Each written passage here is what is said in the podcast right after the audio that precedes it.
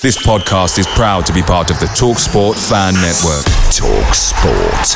Powered by fans.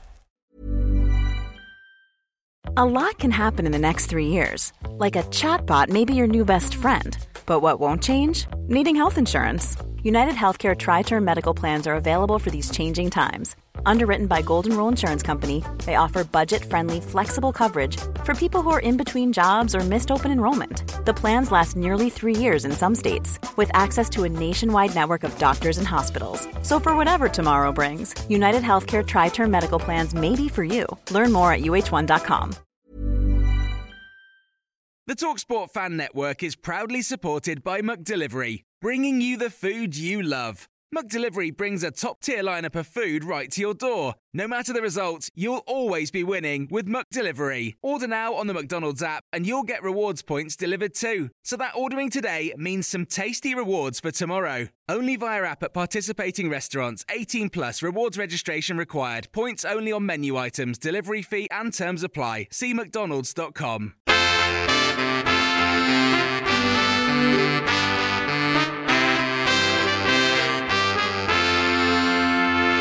Welcome to the My Old Man Said podcast. I'm David Michael, the editor of myoldmansaid.com. Joining me, oh, there's so many ways you could phrase this.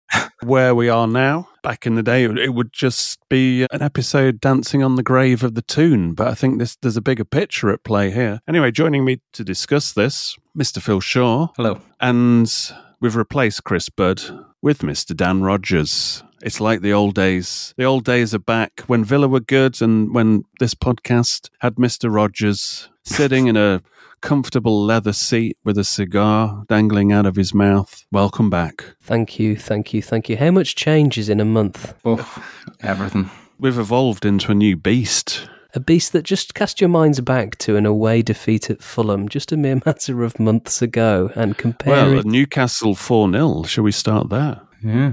Indeed. Um, Villa Park, obviously, you were there with me, and as, as I said before the show, before we started recording, there, were, there was two two moments of realization in that game. The first was from the Newcastle fans after about fifteen to twenty minutes, where they thought, "Shit, this is a different Villa team. this oh shit." as we were just pinging it around the back, playing it out the back without any hassles, uh, laughing at their attempt at a press, and a hilarious attempt at a manager. and then the next. Oh, you hate how I forgot about that. There's a sub. There's a Ah, the subplot. The myth. There's no subplot. He's shit. Anybody who who's got a good memory will will uh, see a potential subplot in this show uh, with Dan's I prefer the term vendetta. vendetta against Eddie Howe. But uh, the, the second moment of realization was, I think, Villa fans at the 55, 60th minute, early second half, when they realized that, uh, oh, I hope missing our first half chances doesn't come back to bite us. That cliche was actually completely redundant uh, in this modern age of Aston Villa. An emotion we're not a use, not used to. We just create chances like they're going out of fashion. We don't, if we miss one, we're going to get one uh, within minutes, uh, as as Ollie Watkins uh, proved. We just absolutely pulverized them. It was uh, ridiculous. I mean, there's got to be some Villa fans of a certain age going to that game against Newcastle and walking away again. I've never seen us play that well, as good Well, this as is a that. generational shift. Yeah. I mean, this. I mean, we haven't won five in a row since '98, but we haven't played in that manner in a generation. No, and three 0 I mean, that, that could have been six, seven easily. Yeah. Would have been fair. It was only out of common courtesy that Watkins didn't score a double hat trick. It was just politeness. But I, I saw uh, Alex, who does uh, this uh, Villa analysis co- column, which just basically looks at some of the stats that sprung from the game, and our expected goals was 1.8. I, I put in Oh. brackets, like, really? How? I mean, I not not referring to him. I was referring to the the, the stat boffins. That should have been expected goals like seven or eight, surely. Yeah, just save, keep that for later. Keep the powder dry on that one. I've got. I'm warming up for that. Anyway, welcome to the show. Coming up in the show, obviously, we're going to. Uh, normally, we say dissect what went wrong, but uh, in this autopsy, we're, we're mainly picking at the corpse of the Geordies. what went wrong for Eddie Howe, David?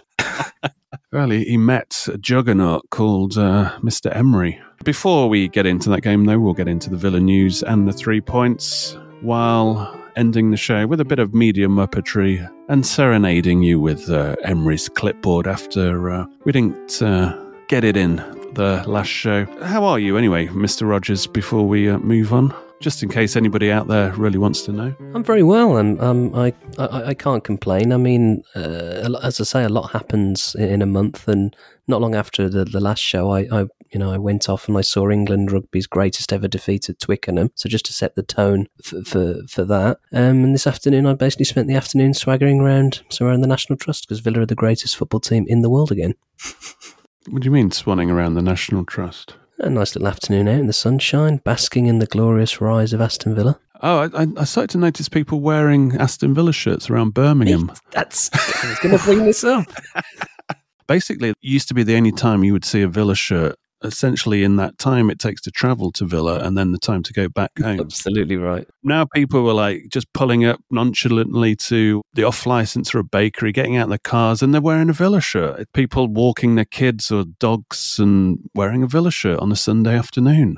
I was in the arse end of nowhere in Derbyshire today, and I saw a person in a Villa shirt confidently walking about. There. That's oh. totally normal. Chest, chests pushed out. Yep, yep. They did have Lee Hendrie's name on the back of it, but so I won't judge them on that. I think we might become the new Manchester United very soon. There's, there are always downsides to being good. I'll, I'll take a bit of being good just for now. Yeah. Right, let's start with uh, some news, shall we? Shall we talk about the uh, Orient Express dropping its British leg because of border control or uh, the Villa news? I think maybe we should de- delve into this Orient Express because that's how I was planning to go on Villa's European tour. I was booking as a, uh, a cabin, uh, Mr. Rodgers. Yeah, I was holding out for the overnight sleeper to Rotterdam with my smoking jacket and travelling at high, s- well, slow speed, ar- arguably on the Orient Express. How we used to follow the Villa back in the days of old, in the in the nineteenth It's a different- century. Football specials have changed somewhat. but alas not. But uh, is it something to do with Brexit by any chance? If it is, then uh, let's get into the Villa news. Yeah. Let's.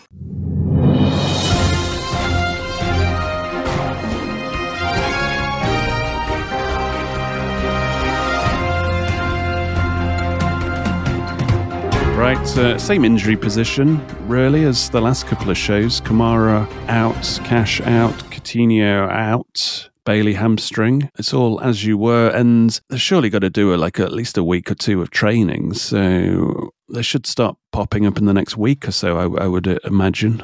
Maybe this week, even uh, you should see some of them uh, uh, in the Bodymoor training pictures. Bailey was actually in the Bodymoor training pictures before the Newcastle game, which turned out to be a bit of a red herring. Got a feeling, though, ju- judging by uh, some of the stuff going around on social media, that Diego Carlos might be joining the injured ranks again after uh, falling through a window in uh, Alex Moreno's Twitch. He's a bit of a gamer. Twitch stream, which seemed to have the cartel all there. I'll s- I'll Yeah. The Villa cartel. I like it. yeah, there was uh, Martinez there. Moreno, obviously, it's his pad, uh, I would say. Uh, Douglas Luiz and uh, Diego Carlos and a couple of other hanger ons. But what was the translation that you were telling me about? That was pretty funny with uh, in terms of Martinez. Well, I don't know if it's been picked up by many people, but there's it's quite a long stream and there's a lot of content for those who can be bothered to go and view it. But there's a good good translation of the point at which Diego Carlos is falling through a window to uh, to, to much uh, to much rapture. That that D- Douglas Luiz is basically saying that the stream comments are suggesting that Villa's premier goalkeeper and World Cup winner is a cocksucker. But that's These, these I don't know. These, online hate is we deplore it. Wasn't Mbappe by any chance? Yeah, it probably was Mbappe. These South American uh, stroke or French in his case uh, haters terrible. It's another level. I just find it remarkable they're all sitting there in a in a completely nerdy gaming setup. It's just it's it's contradictory to their uber cool footballing status. It's a bit of a weird one, isn't it? I beg to differ, Dan. But anyway, carry on. Sorry Phil. that Uh, moving on. Uh, as you well know, Villa Park has been confirmed as part of the uh, 2028 UK and Ireland Euros bid. This was always a key part, and you could say expected part in the North Stand redevelopment grand plan. Because if you are, if your stadium is part of basically a, a national government level initiative, then if you want the uh, platform on the train st- uh, station expanding, it will happen. If you want Witton Bridge painted after 20 years of trying, 20 years. Yeah, sorry, 100, 120. Beeching cuts. Then it will probably happen because it's part of uh, the bigger picture. And all the bureaucrats at Network Rail, etc., will have to toe the line. So this was a big part of, let's say, greasing the wheel or the cogs of. I mean, the, no trains are run on the track, but that's by the by. Of uh, greasing the wheel of the whole redevelopment. So that was the the final part of the, uh, let's say, the bureaucratic infrastructure ticked off. So it should be full steam ahead. But we should have a fan consultation meeting soon to find out actually what the update is. Uh, meanwhile, under 21s beat Derby 3 0 to remain in the Premier League 2 playoff picture. They're currently in fourth place, three points ahead of the team they've ransacked at youth level, West Brom, although West Brom do have two games in hand. Southampton top, they're recognised as one of the best uh, academy setups in the land. Villa really bad at home, I think we identified uh, last time. Anyway, the Villa w- women's team had their day in the sun live on BBC when they played the FA Cup semi final against Chelsea. But probably be kicking themselves after Yeah. they got beat 1 0. They certainly had more chances, legitimate chances, than Chelsea had. And perhaps should have equalised by the uh, the time the final whistle went. Yeah, they were they were unlucky. I mean, there was lots of chances. They hitting the post late on as well, and they, they they didn't really force the Chelsea keeper into a decent save. All the shots were either just wide of the post or straight at them. Yeah. So yeah, while, while you could say uh, they were unlucky, you've you've got to work the keeper. Bottom line, but going forward, it, as I said, they had a three-year plan to finish fifth. Th- They pretty much nailed that one ahead of schedule, and uh, the bonus of finishing in the semi-finals and, and running top. You know, they beat Manchester City, who beat Chelsea uh, a few weeks ago. So they they are starting to mix it with the top four, and the top four actually, you know, they they know it's a tough game. You don't really want if you're in a cup competition. You don't if you're one of the top four. You don't really want to draw Villa. So add a couple, two or three more players to the mix, and uh, next season could be very interesting because they've got a chance of cracking the uh, the top four. Right on to the three points. Point number one: the Premier League clubs voted to end front of shirt gambling sponsorship. The Premier League are doing a lot of work at the moment of basically laying the track before the train of the fan led review turning into leg- government legislation. We've seen it with uh, fan consultation groups. They've made an official setup called fan advisory boards now. But this is another thing they wanted. They knew the government are going to phase out uh, front of shirt gambling, so they've actually made a point of uh, voting on this to uh, sort it out themselves. So basically, to put across the uh, illusion that they are governing themselves uh, correctly, because they they really don't want a independent regulator to come in. No, because they might take away sleeve sponsors and gambling around the ground as well. If the Premier, if the Premier League take off the shirts and sneak the others in. Mm. Yeah. So the vote was 18 out of the 20 clubs voted to phase out gambling by the end of 2025-26 season. We don't know who the two abstentions were. This is a thing that Villa were high-fiving themselves about a little bit was their Cazoo deal ran out this season, so they had time to do a cash grab basically on a on a gambling company the last chance you would have because gambling companies knew their time was up in terms of front of shirt so they were mm, throwing they were mm. throwing a bit more money than usual at it so Villa managed to take advantage of that And isn't there the suggestion that Villa's final sponsorship deal expires the day before the new proposed rules come in? It's a question you can ask at the next fan consultation. sorry say that again So there's the suggestion that Villa's final betting related sponsor- sponsorship deal that wouldn't be eligible expires on the final day before the new rules come in. Well, no, because they're doing like a phase out. It's like if, if you've already got it in play, then uh, it will run out when it runs out. So I think this is more. I think they probably looked at the maximum, and Villas would probably have the longest to serve, obviously, because it's a fresh one. And so I don't. I- can't remember if it's two or three years. The uh, the Villa one. I believe it. I believe it all aligns very nicely. Well, it has to. I mean, th- they can't renege on existing contracts, can they? So that's why they've got it in there now, took the money and say, right, this is our contract. It runs to X. So if you're bringing in bands, they're always going to f- take into account existing contracts. They can't cut contracts short halfway through. I mean, that's never going to run. So there's no real lining up. It is as it is. I wonder where I wonder where football will go from here because they need something lower than gambling, doesn't it?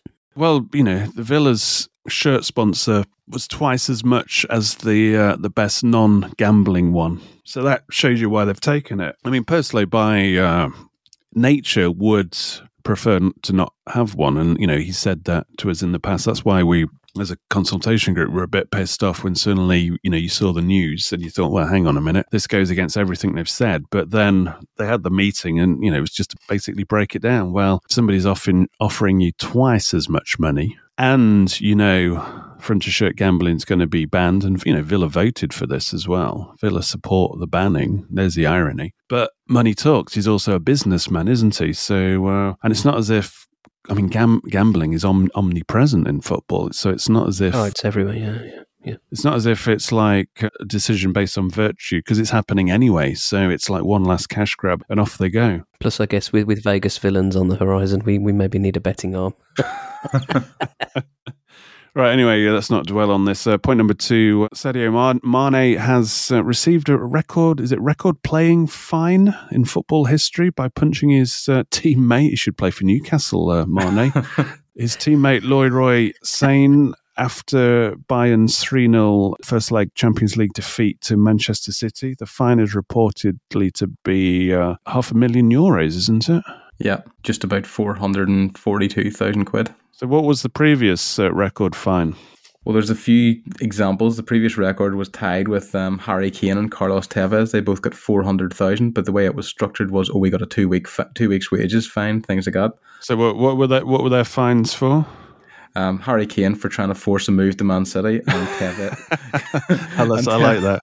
Yeah, and Tevez whenever he refused to come on for a sub as Man City as well. It seems to be a, sort of a Man City theme running through this because another one's You know, clubs Hmm. have like fine lists. I remember, uh, I think I published one of Villa's uh, that kind of got exposed uh, a few years back. That'd be great. Like on your fine list, like, you know, the usual things turning up late, not cleaning your boots, blah, blah, blah. Top of the list, trying to force a move to Manchester City. That should be the top of Aston Villa's finalist. Right, point number three, uh, and our favourite. We've been waiting for this one. UK makes itself out to be the best, you know, the most hardest fans, and you know the.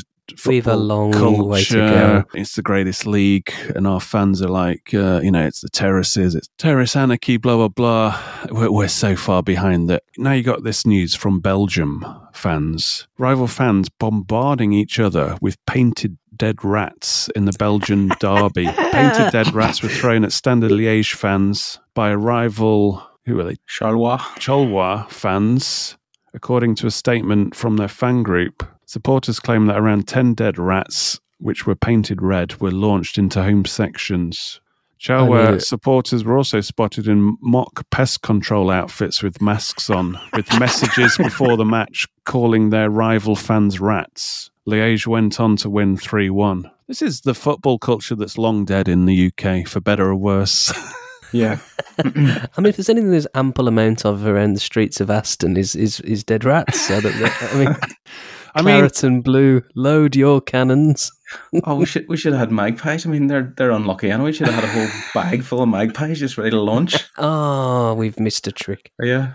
Wrapped up in bed sheets. We're, we're light years behind the progression in, in Europe. This is it is one of many another thing we've lost through Brexit. Yeah, we're lagging behind. Pyro and dead rats. We we would never see that in the Premier League. It's uh, we just have to, we just get bombarded with betting ads. That's our uh, our legacy. Right, let's get into uh, this game, shall we?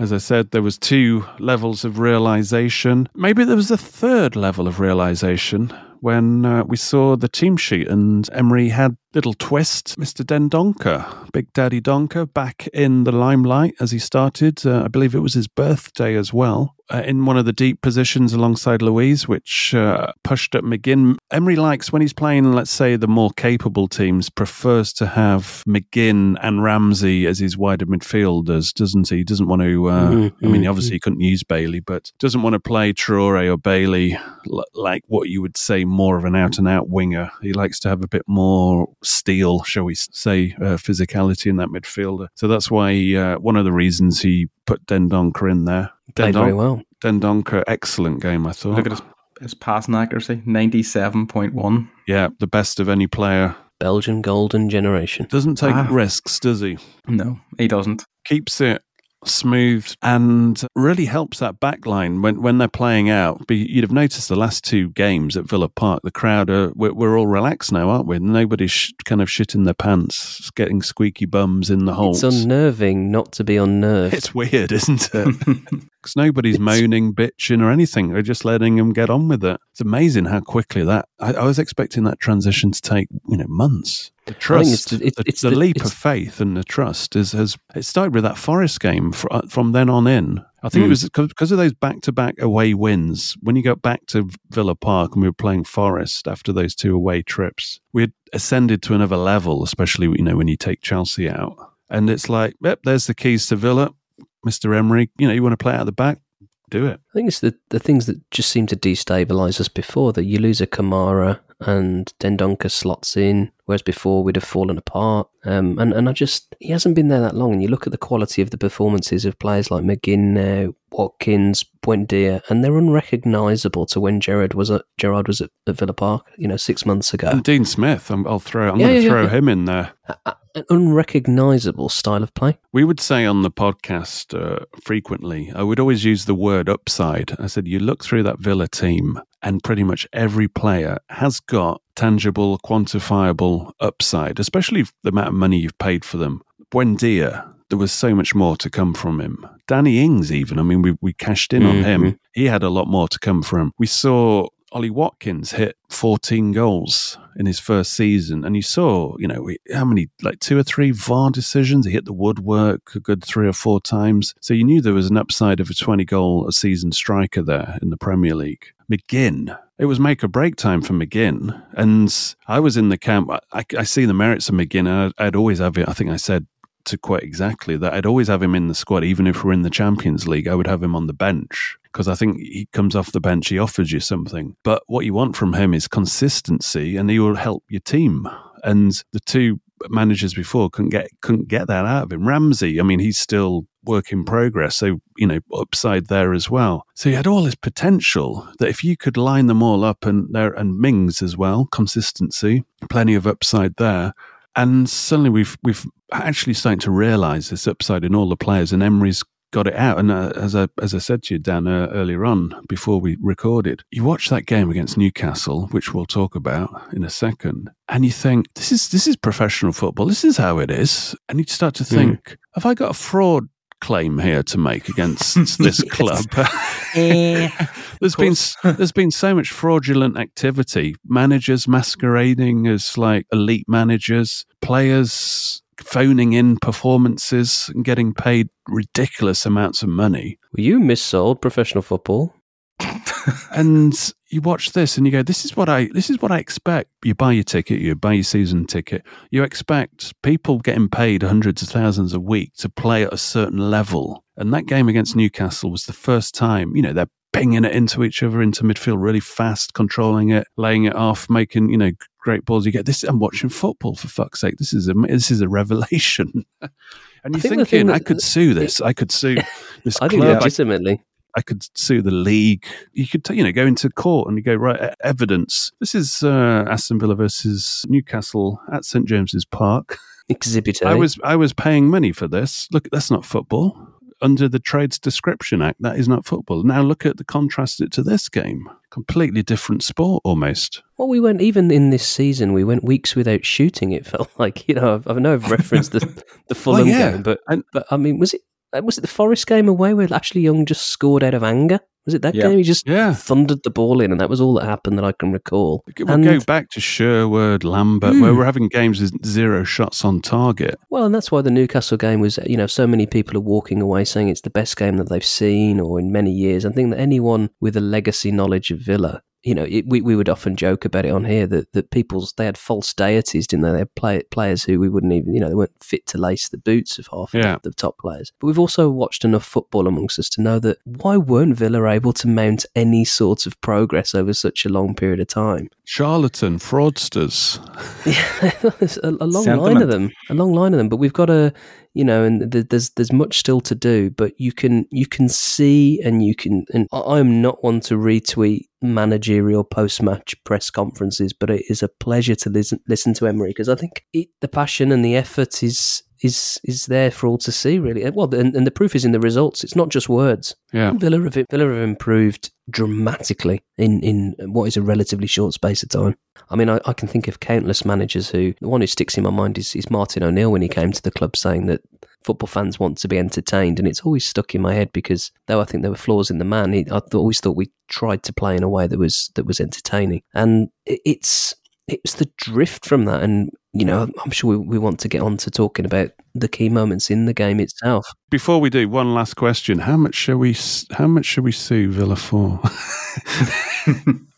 I mean, let's say the last 10 years.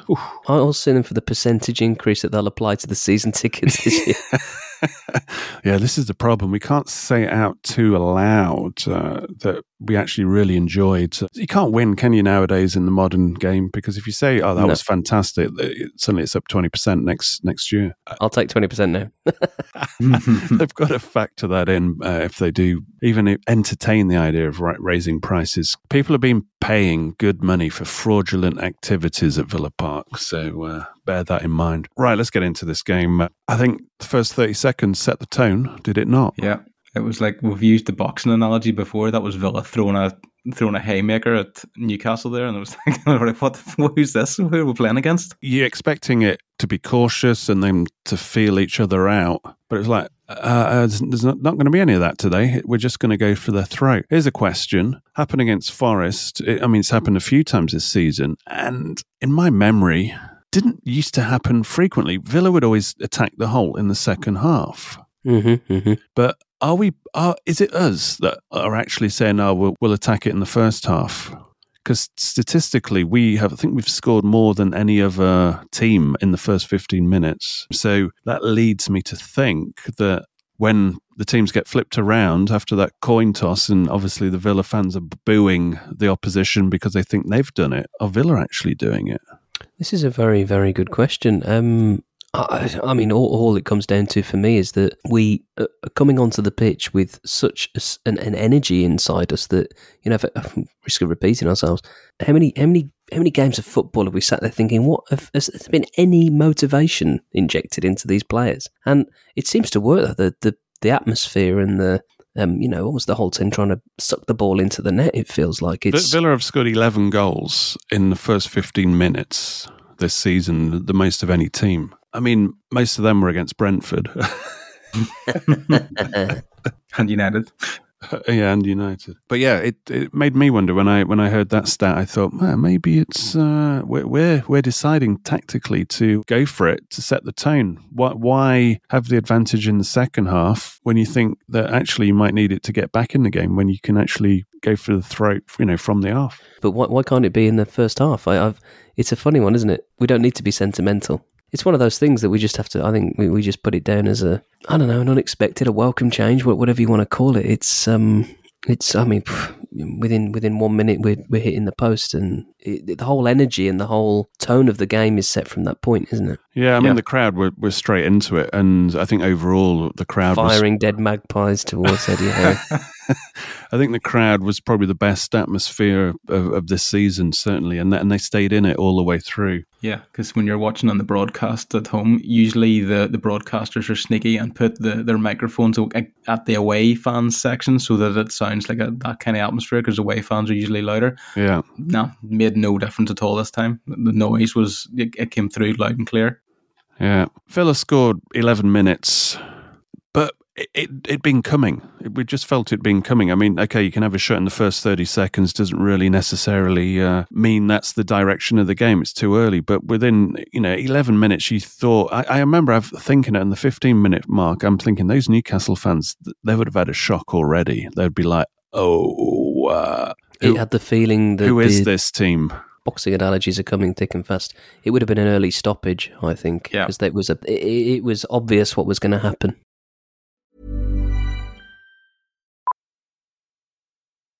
Millions of people have lost weight with personalized plans from Noom, like Evan, who can't stand salads and still lost 50 pounds. Salads, generally, for most people, are the easy button, right? For me, that wasn't an option. I never really was a salad guy. That's just not who I am. But Noom worked for me. Get your personalized plan today at Noom.com. Real Noom user compensated to provide their story. In four weeks, the typical Noom user can expect to lose one to two pounds per week. Individual results may vary. A lot can happen in the next three years. Like a chatbot may be your new best friend. But what won't change? Needing health insurance. United Healthcare Tri Term Medical Plans are available for these changing times. Underwritten by Golden Rule Insurance Company, they offer budget friendly, flexible coverage for people who are in between jobs or missed open enrollment. The plans last nearly three years in some states, with access to a nationwide network of doctors and hospitals. So, for whatever tomorrow brings, United Healthcare Tri Term Medical Plans may be for you. Learn more at uh1.com. Picture the scene. All of your mates around, you've got your McNugget share boxes ready to go. Partner this with your team playing champagne football. Perfect. Order McDelivery now on the McDonald's app. There's nothing quite like a McDelivery. At participating restaurants, 18 plus serving times, delivery fee, and terms apply. See McDonald's.com. The first test was because we've had it reasonably easy.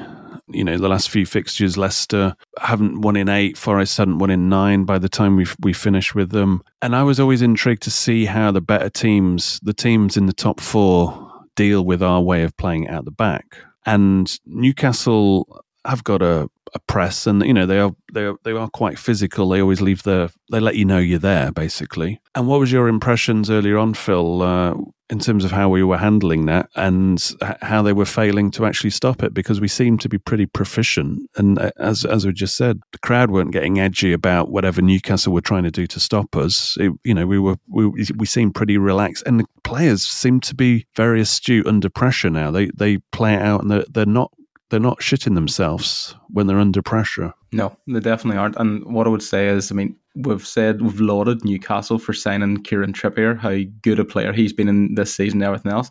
He hadn't played against Alex Moreno, obviously, at all in his career before, because that was a performance from Moreno against Trippier that's enough to make Trippier unemployed. It was that bad. I mean, he just demolished him. He, I, it's horrible what he did to him. Well, we'll get watch. on to that later. But in terms of how we were playing out the back, and Yes. But th- that, that's the thing when, you, when you're playing it out from the back and you have Moreno, who you don't know what he's going to do because he's equally as, as adept at putting it back inside and then going on a run himself, or actually keeping the ball and you know weaving his way through a couple of Newcastle players. So that's an active threat. So um, immediately the, the Newcastle players they don't press in the same way. It's the the playing out from the back. If you have an outlet like that, and like I said, Villa's attack all goes down the left hand side. yeah, and, and and pretty much it starts from the left hand side and goes all the way down, doesn't it? It's yeah. you know, we're joking uh, at half time. Like when you f- face out from the Holte, I'm slightly on, let's say, the right hand side. So Villa are attacking down the left hand side towards you, and, and you're saying, well, actually, we get better value sitting this side of the Holte than the other side because uh, Villa don't even bother with the right coming down the right hand side. It's all down the left. I mean, that's where your area of improvement of this team is. If we go into the summer, into the transfer window, and get a similar right back to uh, Moreno and maybe right hand side midfielder, and he, and he's starting to look at uh, you know a team that can attack down both flanks in the way we have been doing is, is quite a scary proposition. But anyways, I mean Ramsey has he, he switched M- McGinn. Yeah, what they did in this game was they put McGinn on Burn over on the right hand side. So he was physically able to stand up to Burn because, as you see, Burn, big lad, throwing his foot in, you know, trying to be physical and throw players about. McGinn just had him. He just knew exactly what to do with him. And it was from McGinn's cross that the, the goal came. Yeah, but Buendia, who had a frustrating game against Forest, he was at the heart of anything. And, and sometimes it's not what he actually does on the ball; it's where he's running. He, he causes confusion just with his runs, which helps make a little bit more space for Watkins and also Ramsey uh, coming through. And I thought his improvement on how you know how he was impacting the game was day and night over what he was doing against Forest, and played a big part in what Villa did to Newcastle. Yeah, Buendia is, unpredictable to the opposition in much the same way that, that Moreno is. Um, and I think that we Villa have been so predictable for so long that you've got a player who it frees up it frees up players like Watkins because if you're trying to work out to close, you know Buendia is a danger player, but it's not obvious how he hurts you and how he how he impacts you and his movement, his ability to take quick one twos. Well, Buendia and Moreno together. I mean, once that relationship, uh, I mean, against Forest, they were, you know, they, you, saw roots of what was happening, but they weren't quite on the same frequency. Mm. But uh, against uh, Newcastle, it almost seemed against Forest they were playing more as a duo. Against uh, Newcastle, it was there was more people involved. Ramsey was, uh, you know, linking up. Also, Watkins was a bit more uh, integrate to what they were doing. But it, as you say, that unpredictability means that it's, well, it's another level to what uh, how Villa used to play. Um, even under O'Neill, they used to struggle to break teams down at home because they were quite functional in what they were doing. That they flourished away because on the counter they had a lot of pace in the team. But this team can break down low blocks or two banks of four, parking the bus, whatever you want to call it, because they've got the cartel, basically, the schemers. but we play in a very, I mean, I've just, and, and, as you've just said, I think we do, we play in an unpredict, more unpredictable way. We don't play in a very, in my interpretation of Villa in the modern era, we're unrecognisable lately, but we do in a more predictable way. We, we have a, you know, this is our benefit of watching Villa week in, week out. When with and without the ball, we have a clear shape and a clear game plan. And I think that that's well, it that's all starts from playing it out the back. That's why we're oh, doing yeah. it. We're moving around the opposition from the back. It's not like Which, you're just lumping it up to no. the and, and they can just set out their stall to defend it. We are moving you around as we as we slowly come forward. Yeah, it's playing it out from the back with purpose, isn't it? Because yeah. previous managers have said to play it out from the back, but basically that just means they pass it about at the back until Mings has to send it. Yeah. yes. Yeah, no, exactly that. And that meeting at Bodymoor where we met Emery's coaches, and uh, one of them said, Look, just be patient because the whole idea of playing at the back is to create beautiful things going forward. He said it's, it's the whole, the two are completely connected and you think well okay we'll see how this goes you know we, we saw the the early pain of that where i mean the one that sticks in my mind was was losing the, the cup game at united where that we sort of self-destructed a little bit early on in that you know it's learning. And but you you now see as i say just to go back to my earlier point that i think it you know when we're working through the thirds of the pitch and different phases it comes together in such a cohesive way when it works that you that there's a change of only, speed straight away isn't there and yeah it's change of tempo and it's difficult to articulate it really because it's it's what you see before your eyes but the the way that we move is in in a in a way that you think kind of like we were joking earlier about the fraud of you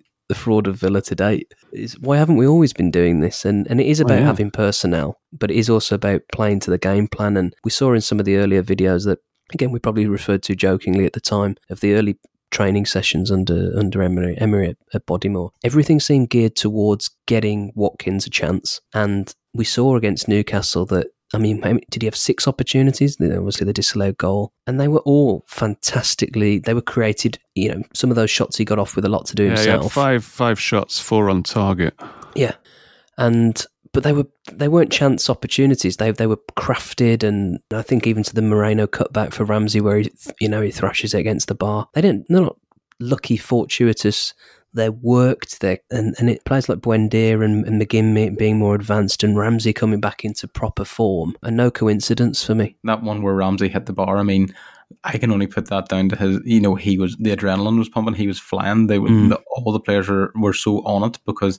Absolutely. And any other time that goes in, I mean, I don't know how, what is XG? I would guess that is 0.99 XG, that one, if you were going to go in there.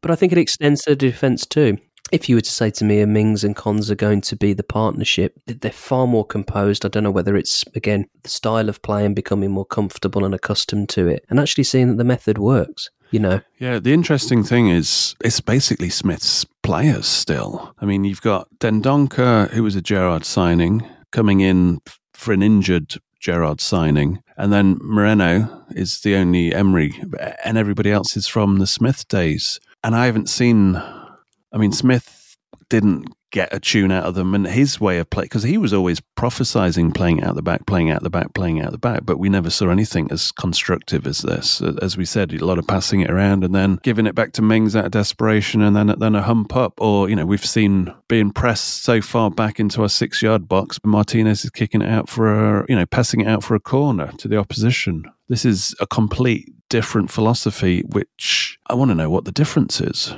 because it's the same personnel. I think Moreno's a big, big part of it because I remember the ball going out to the left hand side and it would be stuck, you know, we would get stuck a little bit out there. I think our left hand side's been okay, you know, even from like, you know, Matt Targett onwards. It's okay once it gets over the halfway line, but it's always been a bit dodgy playing out the back. I think the thing about the left side is that we, we I, I, it was my feeling that we upgraded with Luca Digne. And Well, then there was a sort of box. Yeah. Yeah, for sure. I, I, I mean, I, I, I'm I'm not sentimental towards Digne at all, but I think now that you've seen Moreno bed in, you see the real. I mean, this is a guy who, without a single cap for Spain, has one. You know, has an, an outstanding assist record in La Liga, and I get it.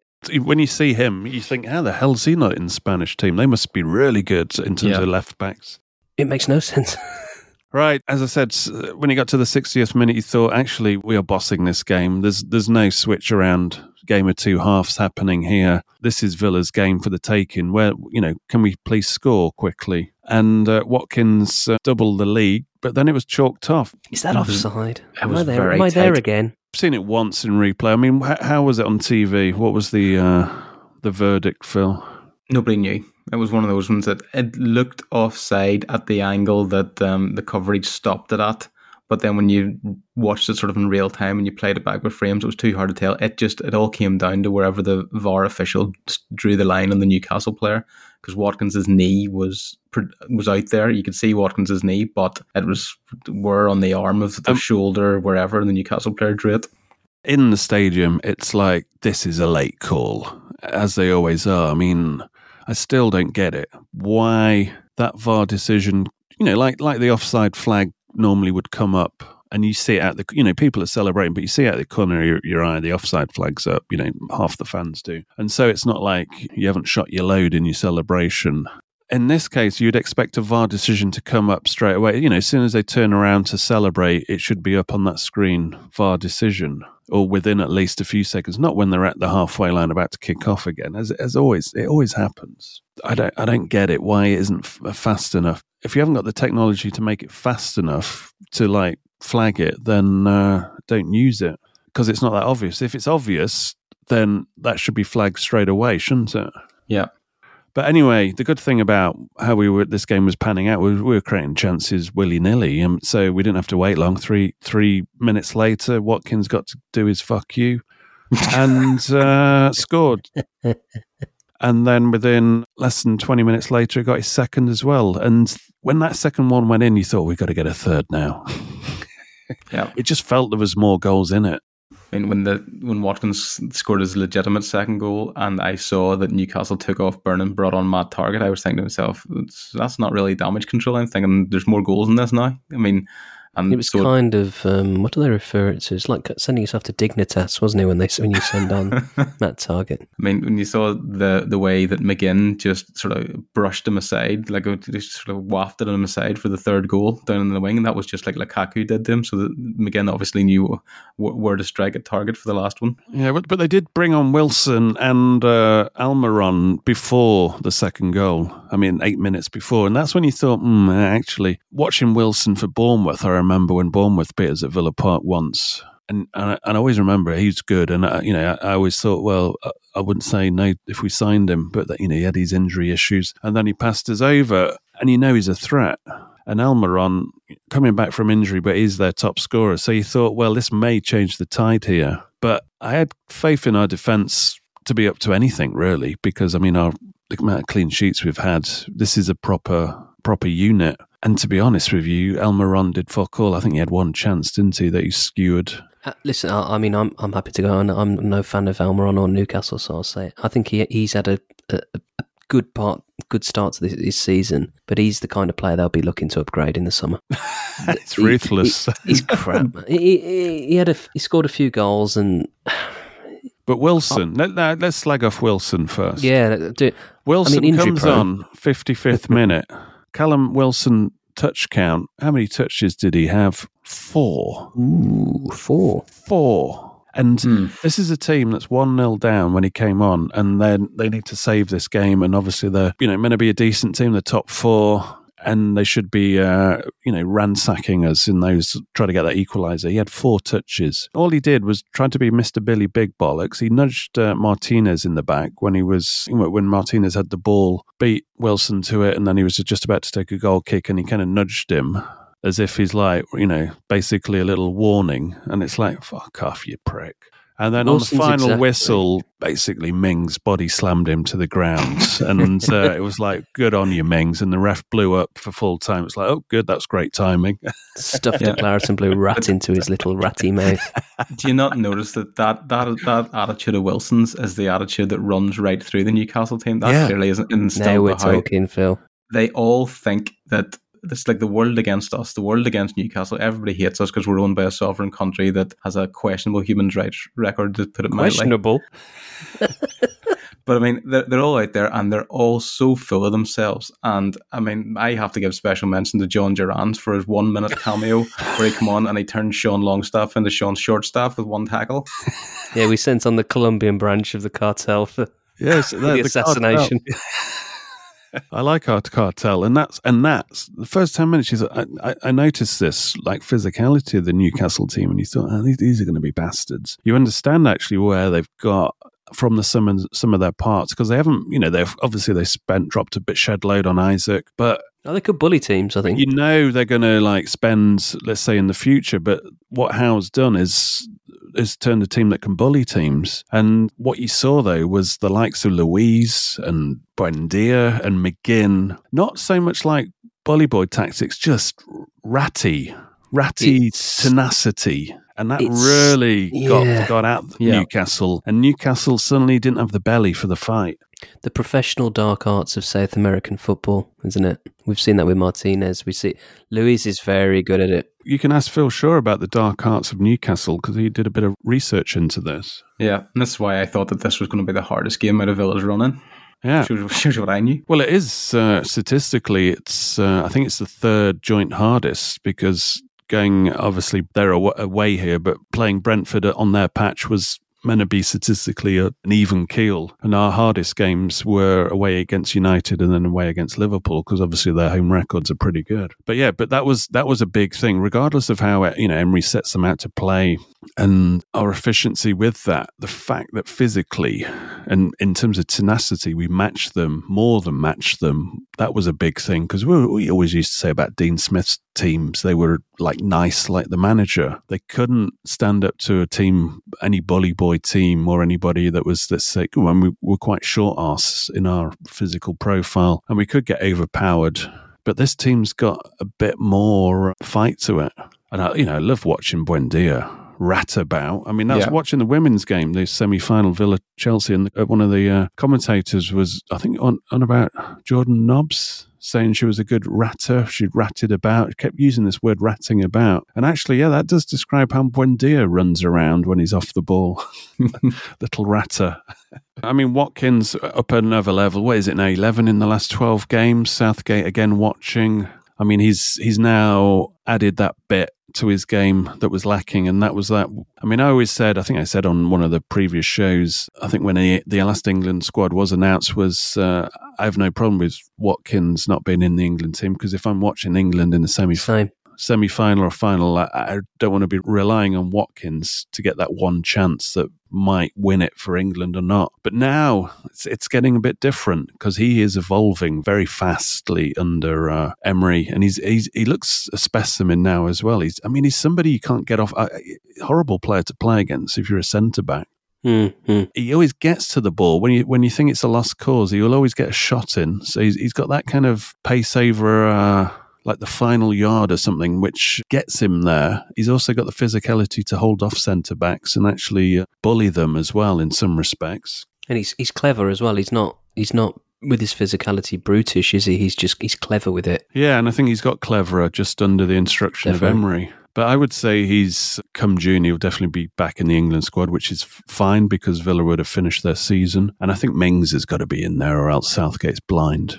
Yeah, or there's issues. because Mings, I mean, he rescued Moreno a couple of times, Mm-hmm. and he was always there mopping up, and you know some of the some of his blocks were fantastic. I mean, halved uh, Martinez's workload uh, through the game there because there was a couple that perhaps had no right to block. Uh, speaking of like, well, that's the ex captain, but McGinn, there was a moment McGinn showed his captaincy when Ramsey was down injured. Then he got up after treatment and he had to leave the pitch to obviously re enter play. And he was trotting off to, uh, as you're looking out from the Holte, trotting out to the left hand side.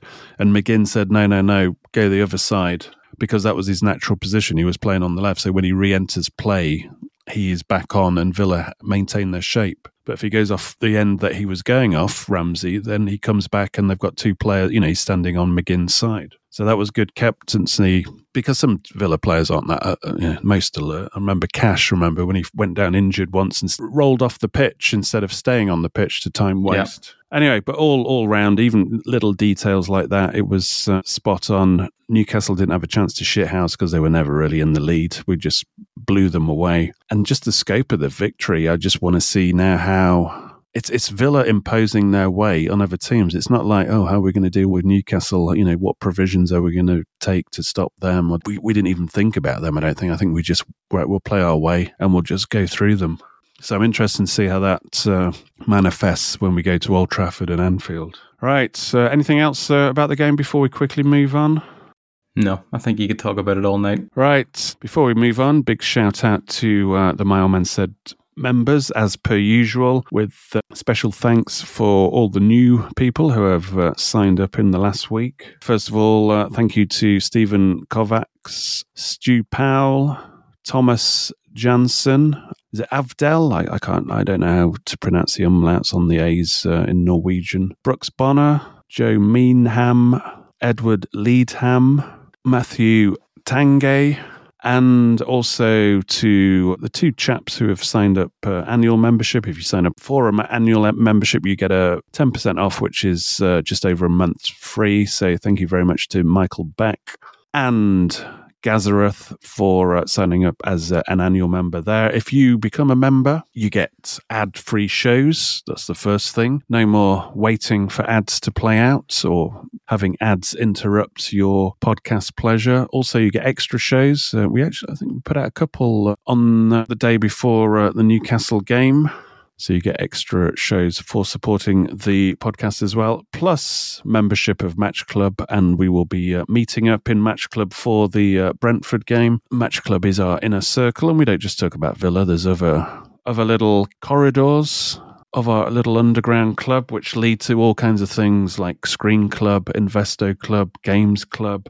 We've also set up a little uh, thread for our US friends or anybody who's going to uh, the US for Villa's uh, American tour, which perhaps we should have mentioned in the Villa News, the uh, US tour. But uh, please do go to uh, myoldmansaid.com and click on the members link to get more details of becoming a member to help uh, support the show, but also to get more of the My Old Man Said universe, an ecosystem. Right, uh, Media Muppet time.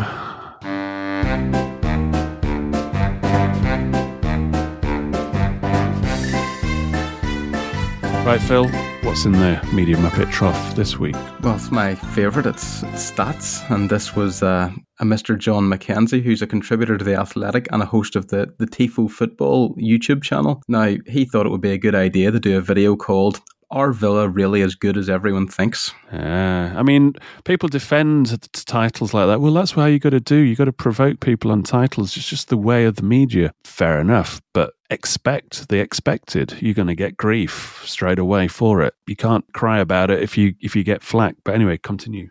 Yeah, it's funny that he doesn't expect, since that was what he mentioned most in his video. Expected this and expected that.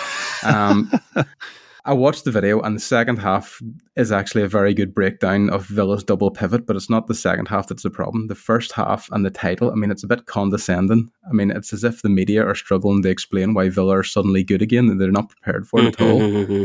The the theme of it was how Villa are outperforming their underlying expected stats, which means they're scoring more than their XG and conceding less than their expected things against. And they somehow, instead of being celebrated as, oh, aren't Villa doing well because of this? It's, it's like, no, it's always turned into a negative. It's like, oh, they'll never keep this up. They can't keep this going. I mean, is this not the whole point of sport? Is this not what you're meant to do? You're meant to exceed expectations if you want to get anywhere. I alluded to it earlier on when uh, I've seen Villa's expected goals at 1.8 for this game against Newcastle. And if you're going to tell me that, oh, you scored three, you've exceeded your XG, that's not going to continue. You got lucky there. Now, as somebody who was actually at the fucking game, I'm going to tell you to fuck right off because I saw a team that could have scored six or seven. So I don't understand why an XG would be so low. And if there is a scientific explanation for it, then fuck it because uh, I, I'm more interested from my interpretation of what I saw being at the actual game. And that was a team that absolutely controlled that game and created many chances, hit the woodwork twice, and uh, had a VAR decision which was pretty marginable, let's uh, admit, and a team that never was, uh, you know, out of control of that game. But do, Yeah. do continue. But um, needless to say, as we've said before, with the title that he's chosen for this and sort of like the tone as well. I mean, he, he's received some online flack, but it's like a developing trend now on, on social media. Pe- people just are falling over themselves to defend people for doing this as well. I mean, it's if you're going to put out a video title like that, you, you are going to get people's backs up because, like, for the reason we've just said, people that have actually watched the games with their own eyes are suddenly they're feeling good with Villa and going, "Oh, isn't Emery doing well? Look at the look at the way we're easily doing this. We're controlling these games. Everything's good." And then somebody just comes out and goes, "Are Villa really as good as everyone thinks?" It's it's obviously gonna it's it's just gonna kick off. Know, it's a fair observation uh, when you look at some of the games and you think, well, you know, if Leicester scored that free header, if Chelsea had scored, you know, they had a hatful of chances, then you can see that there is Villa had a bit of luck along the way. But you, you know, if you wrote an article about that, Villa's luck's going to run out if you use that headline. Then you you know expect what you're going to get after that Newcastle game, though. You you wouldn't write such a fucking article because you can you can see the evolution, and now it's actually uh, we're on. You know, we've hit the delivery date of where Emery uh, wants to be, and you've, you you saw it with your own eyes, and you went, "Oh, okay, wow." But uh, before we move on, it just reminded me on the build up these Newcastle fan blogs, or the level, and, and it happens every time. It's it's so petty, and Geordie's, a, I, I think Geordie's are great people I don't. but no, normally, you know, they're, as people, they're, they're of the earth and, uh, you know, big hearts and everything. But there's these, these blogs, I don't know if they're like by people outside of Newcastle because they're whingy, whiny. They keep bringing up the banners that we had for them, winding them up, which, you know, we kind of did it as a joke. You know, we, we had nothing else going for us at the time. So we might as well jump on people getting relegated and helping them get relegated. Was raining inflatable dildos down onto the pitch one year as well. well, exactly. And every time we play them, these blogs come out with ridiculous, whiny posts and, you know, collecting anything negative that a Villa fan has said on social media to try to build this agenda, you know, accusing us of being knuckle draggers and all this kind of stuff. And it's like, oh, for God's sake, trying to create this perpetual rivalry. This doesn't exist. We just wo- wound you up a few times. Deal with it. You got relegated. Deal with it. By the way, uh, Jack Grealish's goal in the em- dying embers of uh, Villa's game against Brighton last day, last day of the championship season, actually, actually gifted uh, Newcastle the championship title. So we're not all bad, are we? Anyway, any media nuggets? Just a small one. We were talking a few weeks ago about how Villa miss out on these gems that teams like Brighton and Brentford sort of scoop up with their scouting network. Um, but the New York Times have done a piece on Brighton's recruitment because they were playing Chelsea and half of Brighton's t- recruitment teams are now sitting on the Chelsea bench. Um, there's a line in it that shows what teams like Brighton and Brentford are maybe why they're beating Villa to the likes of these players. So Sam Jewell, Brighton's head of recruitment, says, I always say to players, yes, you've got Man City and Bayern Munich there, but we will sell you to them anyway if you do well. So that's the sort of line that Brighton are feeding young players. So it's not like they're contracted ball and chain at Brighton. It's like, come to us, do well, and you'll get your big move. I mean, I can't see Villa. That's not the attitude that Villa will be going to approach players with. I I don't think it should be either if you want to go where you want to go. Right. So what you're saying is they, you know, Villa will say, yeah, we're, we're going for Europe, and then the players might go, yeah, I think I've got a better chance going to Chelsea or Manchester City, while Brighton don't actually uh, say that they're the ones that are going to take them to Europe. Yeah, that's it. They're just they're just offering them a ste- they're offering them a stepping stone. Meanwhile, Villa want to be the, the final destination. But maybe Emery will uh, be a feather in Villa's cap that actually uh, makes young players believe we're going to go and conquer Europe. Speaking about Emery, David, what's in this clipboard this week? Ah, I'm glad you asked.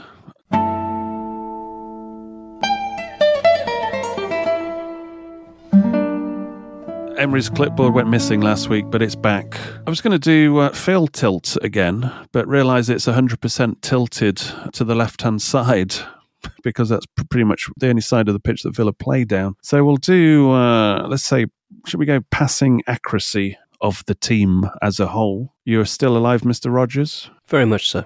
Good. Right, I'm going to give you uh, the top top and tails of the uh, the passing percentage table. Twentieth place, and surely doomed, Nottingham Forest on seventy three point five percent. I will be asking for one decimal place. Top of the pile. Any guesses who it is?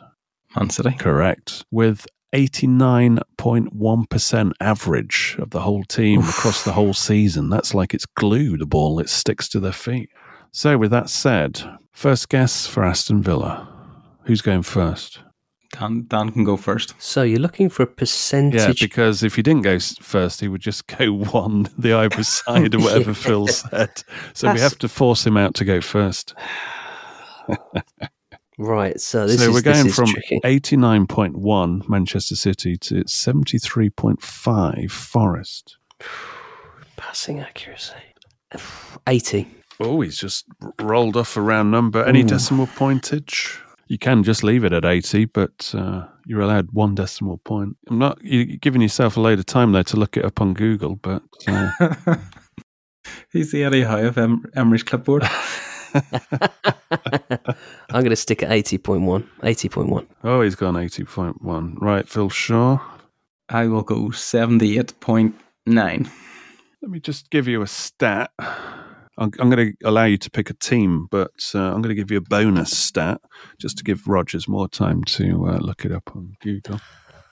Villa, in the game against Newcastle, had six players with more than 80% pass accuracy. So we're uh, improving in that department. Right, pick a team, Dan Rodgers, and I will give you their pass percentage. Who do we resemble in your in your mind's eye? Give me Spurs. Oh, good God, we're not Spursy, are we?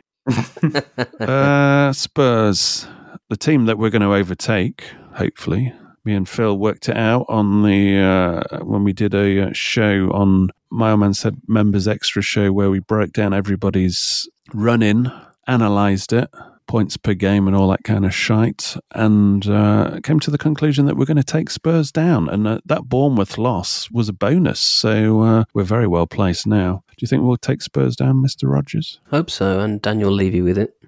Eighty-three point eight. 83.8 Spurs. Okay. Philip Shaw. Manchester United. Delusions of grandeur. 81.8. Ooh. We'll go for Dan's guess next. No, I'm I'm thinking. I went I went 80.1 before, didn't I? Yeah. I'm going to go higher. What was Spurs? Spurs was Spurs was 83 or eighty four. Eighty three point eight.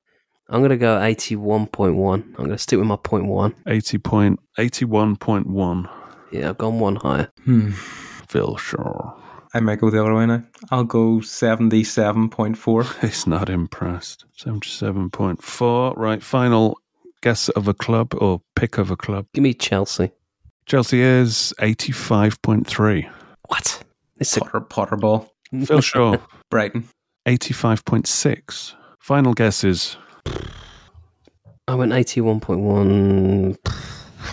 Chelsea. 81.5. 81.5. Phil Shaw, final guess. Can he do it? 83.9. Fires 83.9. 83.9, more than Spurs. Mhm. Going for it. Hail, Hail Mary attempt, but way off the mark. Ah, Wildly throwing rats into the stand. Painted white and blue in honour of Scatter-ratting. Spurs. The top ratter was Dan Rodgers. He was so close. Either, either side, Aston Villa's passing average for the season so far is 81.3. oh, It was point one away. So Sorry, point close. two away. so close. Incredible effort, suggesting that he would have been googling away for the last five minutes I wish I knew where you where these things, stats exist. in people's buttholes. That's where they exist. right, next up, Brentford. Confident are you? yes. hmm. Do you want to bet against us like Ivan Toney? Oh, he's got the attitude now. He's got the. I think that attitude is crystallizing in the veins of Villa fans now. Do you want to bet against team. us? They're a bogey team. We don't care about any other teams now. Bogey teams, past records. Newcastle have slapped us about historically, but we absolutely decimated them. It's Brentford turn next. We will discuss that in more detail in something for the weekend when Chris Bird returns. But until then, it's goodbye from me and it's goodbye from them. Goodbye. Goodbye.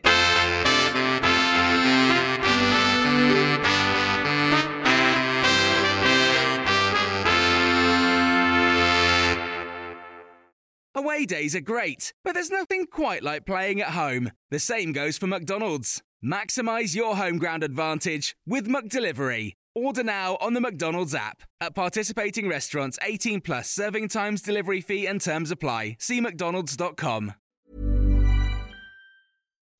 When you make decisions for your company, you look for the no brainers. If you have a lot of mailing to do, stamps.com is the ultimate no brainer. Use the stamps.com mobile app to mail everything you need to keep your business running with up to 89% off USPS and UPS. Make the same no brainer decision as over 1 million other businesses with stamps.com. Use code PROGRAM for a special offer. That's stamps.com code PROGRAM. This podcast is proud to be part of the TalkSport Fan Network. Talk Sport. Powered by fans.